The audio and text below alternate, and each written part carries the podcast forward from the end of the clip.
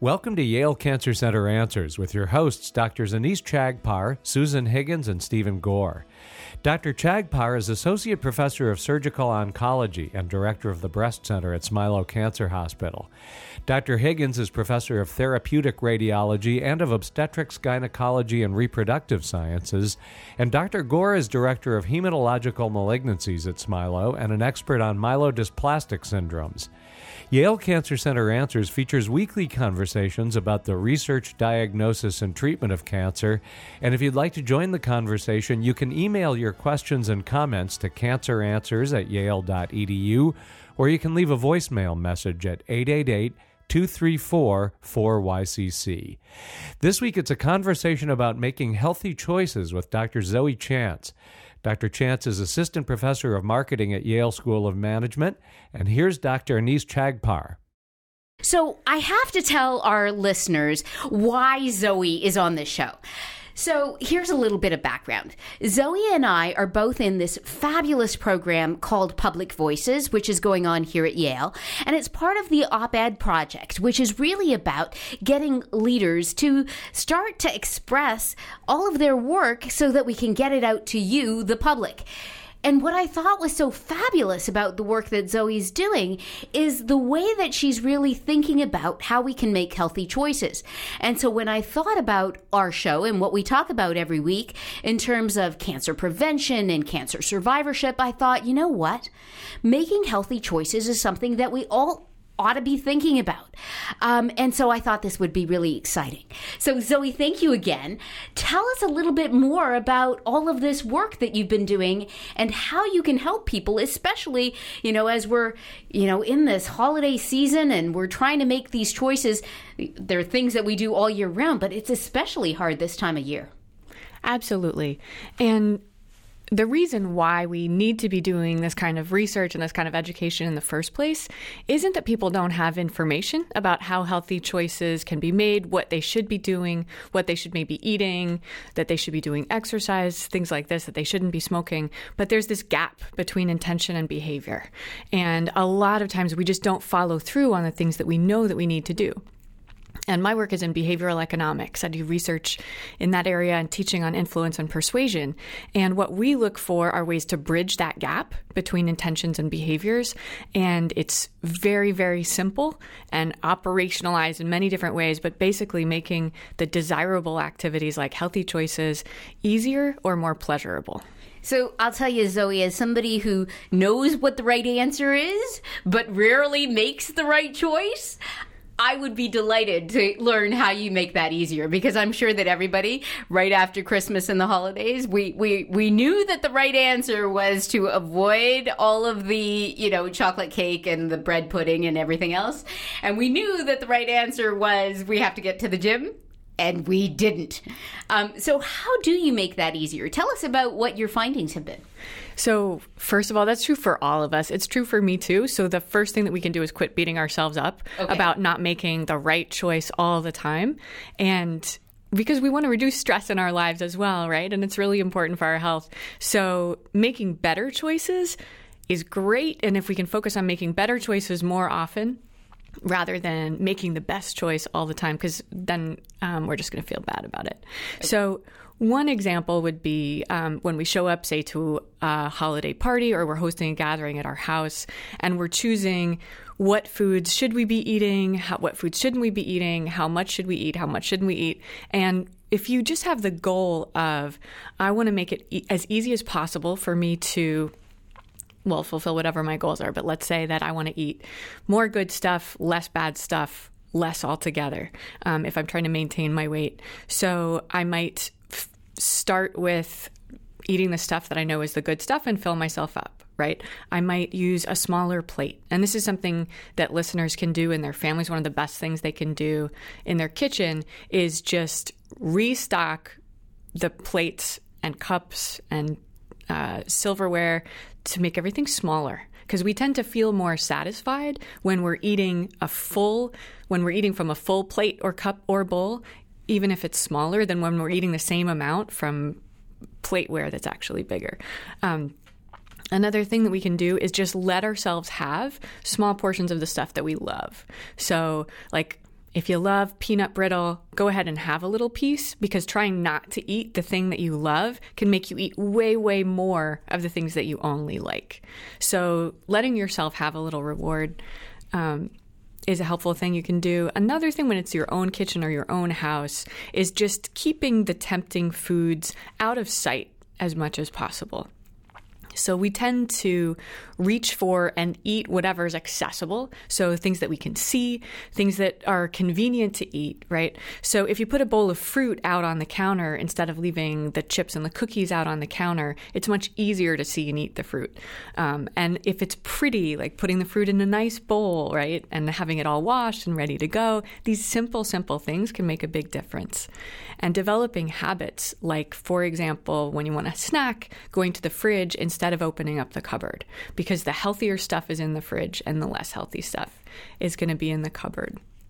In terms of keeping the temptations out of sight a little bit more, another thing um, that some people will do is just put the tempting foods in an opaque container. And this sounds huh. so simple, but it's so effective.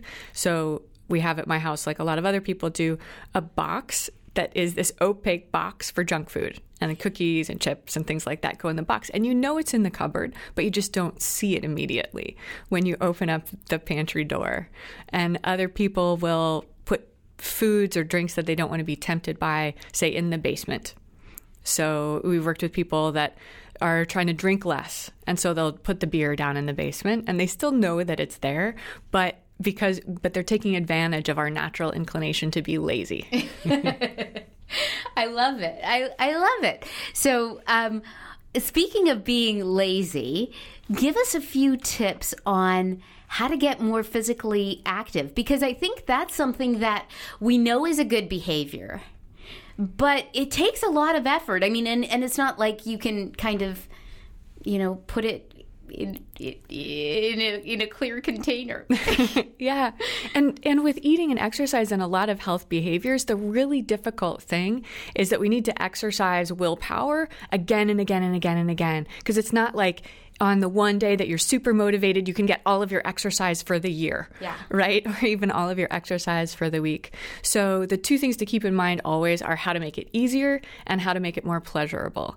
So, with exercise, for example, a lot of us will put out our exercise clothes the night before because you wake up, at least I wake up in the morning and I'm tired and I'm groggy and I'm looking for any excuse not to say go for a run.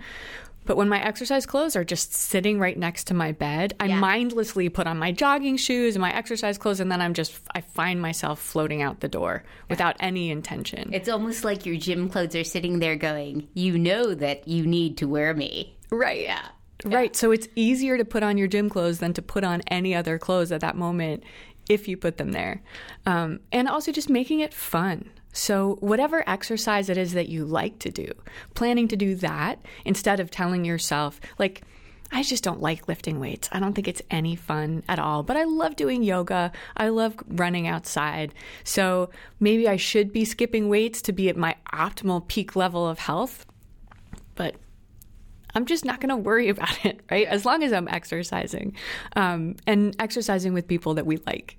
And especially if you can find someone, a mistake that that a lot of us will make is choosing an exercise buddy who has the same problem that we do of not exercising. Mm. And then it's really easy for us both to find excuses not to exercise and to feel like, oh, it's okay because she's not going to go exercise either. So if you're looking for an exercise buddy, to find someone who's already in the habit of exercising so that they will actually be going instead of giving you an excuse yeah. not to go. So trying to find, you know, people who have different flaws. You're you're really good at exercise. I'm really good at diet. We can buddy together. Sure. Yeah. Yeah.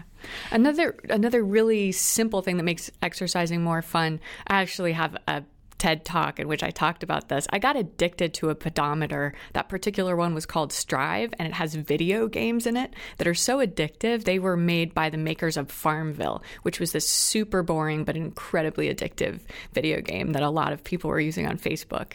And many, many people find that they can't not exercise when they have a pedometer that's measuring their steps because it's so reinforcing to have this granular measurement of step by step positive reinforcement for every single step that you take during the day. So that would be a great Christmas gift, for example. Yeah. Like the Fitbits that say, you just climbed the Hollywood sign. Yeah.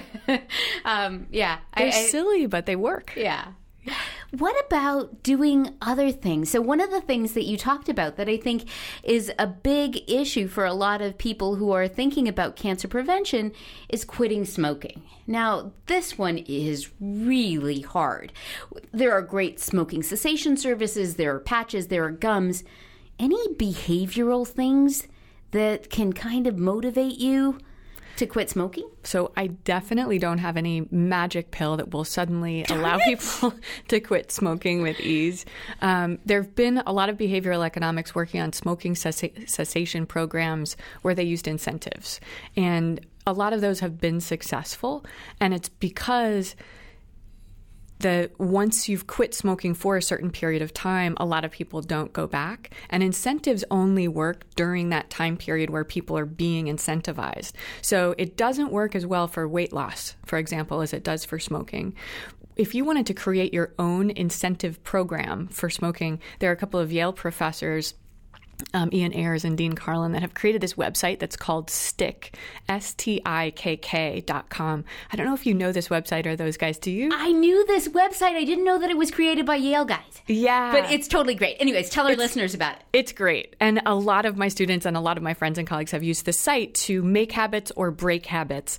And what you do is you are betting your own money that you will do a certain thing or not do a certain thing. It's totally designed by you. So you could say you're going to check in on smoking and measure you're not smoking or you're going to check in on exercising or eating or whatever it is but you're you are staking your money on yourself so that and you decide what happens to your money and you decide how much it is but if you don't follow through and if you don't hit those milestones then the money gets sucked away to it could be that it goes to a friend or it could be it goes to a group of friends and they have a party without you it could be that it goes to one of your hated causes so yeah. say you're pro-life or pro-choice say you bet hundreds of dollars that you're going to quit smoking and if you if you smoke another cigarette then that money is going to go to this cause that you absolutely absolutely hate that pains you in the depths of your soul that you're supporting this thing yeah I, I, I love that idea, um, and I encourage our listeners to to check it out. So Zoe, talk about you know, kind of. I love this whole idea of kind of really intermixing behavioral economics and and medicine and and and what we do in in cancer medicine.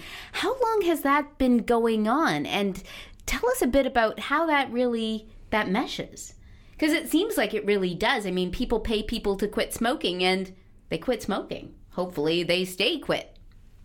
Yeah so um it's behavioral economics has become increasingly popular, especially over the past few years, and it it hasn't been more than a decade or so that there have been a lot of people doing research in behavioral economics and medicine and medical decision making.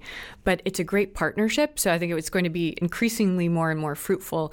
Some of the researchers that are working in both of those areas are Kevin Volpp at the University of Pennsylvania um, and Peter Ubel, who's at Duke. And they both are physicians that are now working in decision making.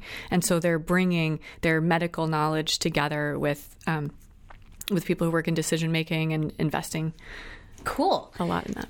So we are um, we are going to take a very brief break for a medical minute, but I hope you're all enjoying this, and please stay tuned to learn more information about healthy decision making with my guest, Dr. Zoe Chance. The American Cancer Society estimates that over 1,500 people will be diagnosed with colorectal cancer in Connecticut alone this year. When detected early, colorectal cancer is easily treated and highly curable, and as a result, it's recommended that men and women over the age of 50 have regular colonoscopies to screen for the disease. Clinical trials are currently underway at federally designated comprehensive cancer centers, such as the one at Yale and at Smilow Cancer Hospital, to test innovative new treatments for colorectal cancer. Tumor gene analysis has helped improve the management of the disease by identifying the patients most likely to benefit from chemotherapy and newer targeted agents, resulting in a more patient specific treatment. This has been a Medical Minute brought to you as a public service by Yale Cancer Center and Smilow Cancer Hospital at Yale New Haven. More information is available at yalecancercenter.org. You're listening to WNPR, Connecticut's public media source for news and ideas. Welcome back to Yale Cancer Center Answers. This is Dr. Anees Chagpar, and I'm joined tonight by my guest, Dr. Zoe Chance. Zoe is an assistant professor in marketing at the School of Management, and this is one of the reasons I love this show because we get to bring in all of these fabulous voices, um, these fabulous minds from disparate fields to really talk about things that matter to patients who are thinking about cancer prevention and cancer survivorship. And today we're talking about ways that people can lead healthier, happier, and more fulfilling lives. Like, how great is that? So, Zoe, before the break, we were talking a little bit about using some of the techniques with behavioral economics and other things to make better choices in terms of diet and exercise and smoking. You know, the other thing that you said right at the top of the show, which I think is so important, is that people need to stop beating themselves up. We we need to decrease the stress in our lives. Can you talk a little bit more about that and how, what advice you have for people who are trying to reduce stress? Because Lord knows um, a lot of cancer patients have a lot of stress, and stress leads to a lot of cancer. Yeah, thank you. Something I've been thinking about a lot in general, but especially this week because it's been Thanksgiving when we're taping this right now, is gratitude and going into the holiday season, how this is such a stressful time for people. And one of the most high leverage activities that we can do is just simply keeping a gratitude journal. And there's been a lot of research in psychology on the positive benefits of keeping a gratitude journal.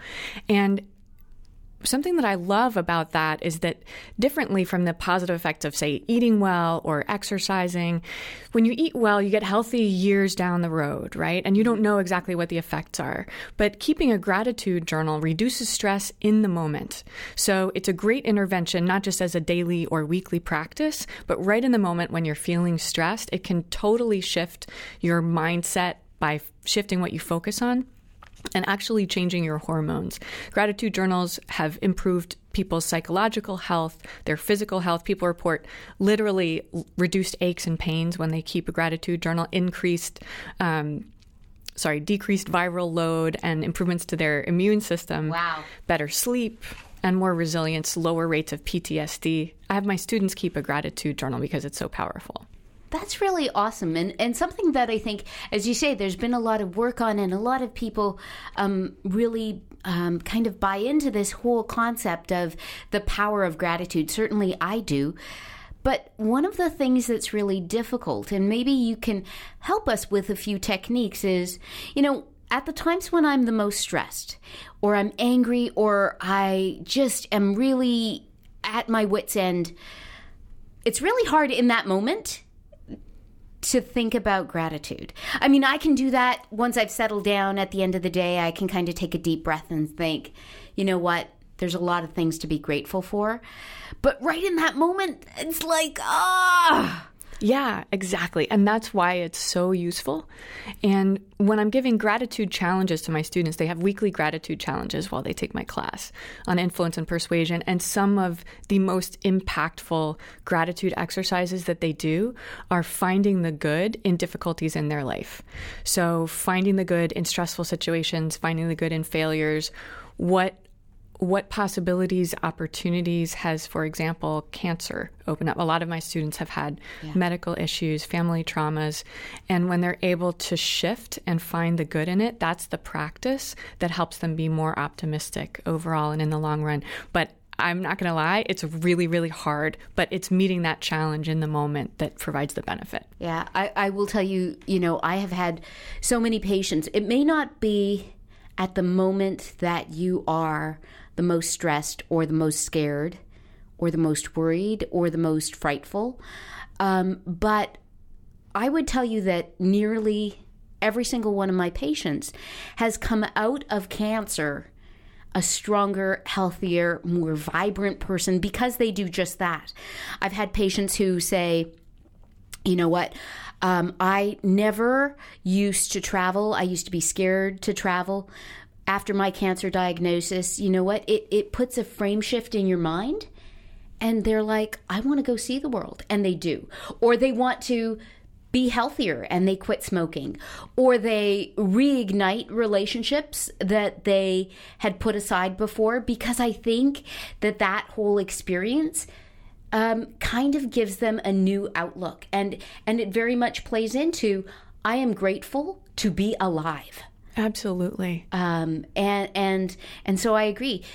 But do you think that in order for gratitude journals and these challenges to be effective, does it have to be in that moment when you're the most stressed, or can it be after, or is it more effective in that moment? And if it is more effective in that moment, I'm still struggling with when I'm really upset, Zoe, I'm like really upset. Like there is no way I'm keeping gratitude journal when I'm really upset. Maybe it depends on what you mean by in that moment. If you mean in that moment where you're sobbing your eyes out or ready to punch somebody's face in, Yeah, that's go ahead moment. and feel that. Okay, no, no. go ahead and feel that. But if it's that day, right? Right. And you know, an hour later or in the moment where you're feeling sad and you feel like you could cry, right? That's also different and that's a time when you can take a step back, right? But if you want to punch pillows, kick things, yell, scream, go for it. preferably at a kickboxing class or in your bedroom with a pillow. Just a word of caution. Um, but I agree with you. And it kind of goes to this whole thing about never go to bed angry, right? Never go to bed upset. Yeah, and we I, I learned that at least on the Cosby Show from Heathcliff Huxtable. but it's a great thing to remember for ourselves too. Yeah, yeah. Yeah. And I think that this whole idea of positivity and really embracing everything that is good in life can sometimes make the things that suck, and yes, cancer sucks, much better. Yeah. Yeah, and it's not pretending that it doesn't suck. Yeah. It's just finding the good along with the suck. Yeah, I agree. I agree. I want to shift. Uh, I I want to shift gears just a wee bit because I I really want to hear more about some of the really exciting field studies you've done. Um, I've heard just bits and pieces, but I want you to share it with everybody. Sure. I'll share just a couple of really specific field studies to show how it can make a huge difference to make a tiny, tiny, tiny tweak. So, we've been working with Google. I work with the Yale Center for Customer Insights and the Google Food team. And we've been partnering for a while on helping Google employees make healthy choices by accident. And we will do studies like this. We will send out undercover spies to pretend that they're Googlers, they're secretly our RAs, and they'll just watch people's behavior in a break room. And one thing we were curious about was how much people would be mindlessly snacking when they're grabbing a coffee or a drink if the coffee machine is close to the snacks or if the coffee machine is farther from the snacks. It's in the same room. So there's one close coffee machine, one farther coffee machine. And we just had our undercover spies record uh, for the people that went and took a cup of coffee, did they grab a snack? And what we found was that the people who grabbed a cup of coffee from the machine that was close to the snack bar were 50% more likely to then grab a snack before they went back to work. Yeah. And when we looked at the average calories in the snacks, we calculated, estimated that for men who were more prone to this effect than women, the effect over a year's time of taking an extra cup of coffee from the close machine would be gaining about a pound Oh my goodness. from yeah from increased snacking when we presented these results to google and someone from the architecture firm that they worked with was there as well he immediately called his boss at the architecture firm and said listen when we design cafes and snack bars for any of our clients we absolutely have to separate the drinks and snacks That's a great tip. That's a great tip. so we can be doing that at home it's something really simple that we should keep in mind yeah. The other place where I mindlessly snack is if I'm working on something, it's amazing how many chips go into my mouth or how many crackers go into my mouth. And before you know it, I'm working on something and then the box is done. Exactly. And that speaks to another experiment that we ran at Google that that can help us feel better about ourselves when we eat the entire bag or the entire box. Oh, good. I'm going to need this one. it, it just turns out that all of us as humans, whether it's an intellectual belief or it's just a habitual belief, we think that the right amount to eat is the whole thing.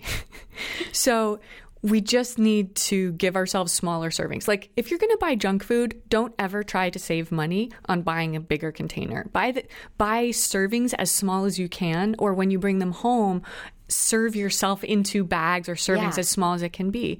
So at Google again in another break room, the snack that's most popular there is M&Ms and they were serving them from bulk containers into these four ounce cups. And almost everybody would fill the four ounce cup and that's actually a lot of m&ms and but they fill the cup go back to work. So all that we did was we switched out these four ounce cups for fun size like halloween candy type packs. Yeah. and people reduced the amount of m&ms that they were eating by more than 50% so it was from over 300 calories to about 150 calories because it's just easier to grab a pack. Right. Than to, you know, grab two or three or whatever. So we just need to accept that we will act as if the right amount to eat is the whole thing. Yeah. So rather than trying to control the amount to eat, control how much is the whole thing. That goes back to your whole thing about the plate. Exactly. You don't like to We see empty space on the plate. yes. Yeah. Yeah. And when we're filling a plate at, um, if we're at a buffet or a party or something like that, we fill our plate with the first items that we come in contact with. And so just start at the healthy side. Yeah. Put the salad on first. Fill half the plate with the salad, and then the rest is condiments. Yeah, this Yeah. isn't rocket science. It's just a matter of putting these common sense things into practice. Yeah. I am so going to take the chips and the crackers and put them into little snack size baggies and put them in an opaque container as soon as I go home because, y- you know, I, I really do go through the entire the entire box. We all do. So tell me more about other studies that you've been doing. I think it's fascinating that you've been working at Google. Um, any other studies that you'd like to share? Um, a really silly one that we did was advertising disgusting vegetables. So people said, I would never eat these vegetables that I hate. And we decided to choose people's five most hated vegetables. Okay. Which were Brussels sprouts, Broccoli. col- um, no, broccoli was one that people, more people like than hate. Yeah, there's. Okay. There's Brussels sprouts, squash, beets, parsnips, one other horrible one that I can't remember. And I'd agree with that list. Though. I'd add broccoli, but anyways, carry on. And we asked people, would you eat more of those if we advertised? They said no. No. We said, would you eat more, you know, cupcakes, cookies, donuts? If we advertised, they said absolutely yes. But we put advertising messages with trivia just right there where the vegetables were being served. And we call this a moment of truth. So when you try to convince someone to do something right at the time and place when they're actually able to act on it, it's much more powerful than say if you tell people, hey, it's really important to eat more vegetables. And we just put a beautiful, fun sign with beautiful pictures on it and silly trivia saying, hey, try the beets. And did you know that the biggest beet ever grown was over 500 pounds and it was by a Dutchman named Piet de Goede?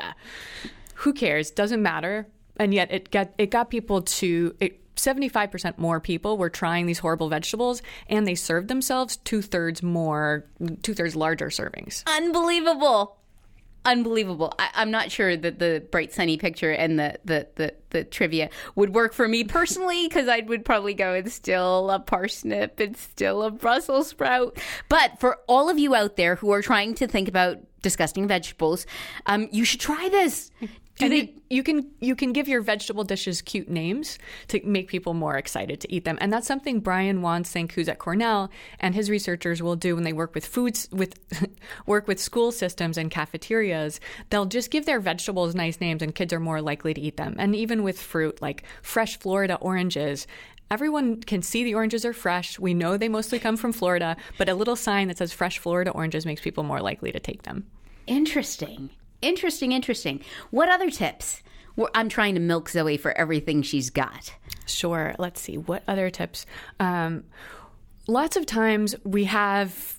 Well, we have certain times of the week or the day that we have more motivation or willpower to make the right choice. So we just want to leverage those as much as possible.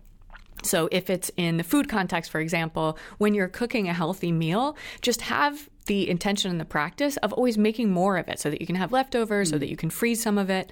At a restaurant, so I don't know if your listeners know, restaurant meals have are four times bigger than they used to be in the 1950s. So we know that we get lots of food at a restaurant. Instead of trying to have the willpower to only eat some of it, and leave the rest on the plate, ask them to plate up and put in a doggy bag half of your meal before you even start. Dr. Zoe Chance is Assistant Professor of Marketing at Yale School of Management. We invite you to share your questions and comments. You can send them to canceranswers at yale.edu or you can leave a voicemail message at 888 234 4YCC. And as an additional resource, archived programs are available in both audio and written form at yalecancercenter.org. We'd like to thank the Yale Cancer Center for providing production support for this program, and we'd also like to thank Renee Gaudette, Emily Fenton, and the staff of the Yale Broadcast and Media Center. I'm Bruce Barber, hoping you'll join us again next Sunday evening at 6 for another edition of Yale Cancer Center Answers here on WNPR, Connecticut's public media source for news and ideas.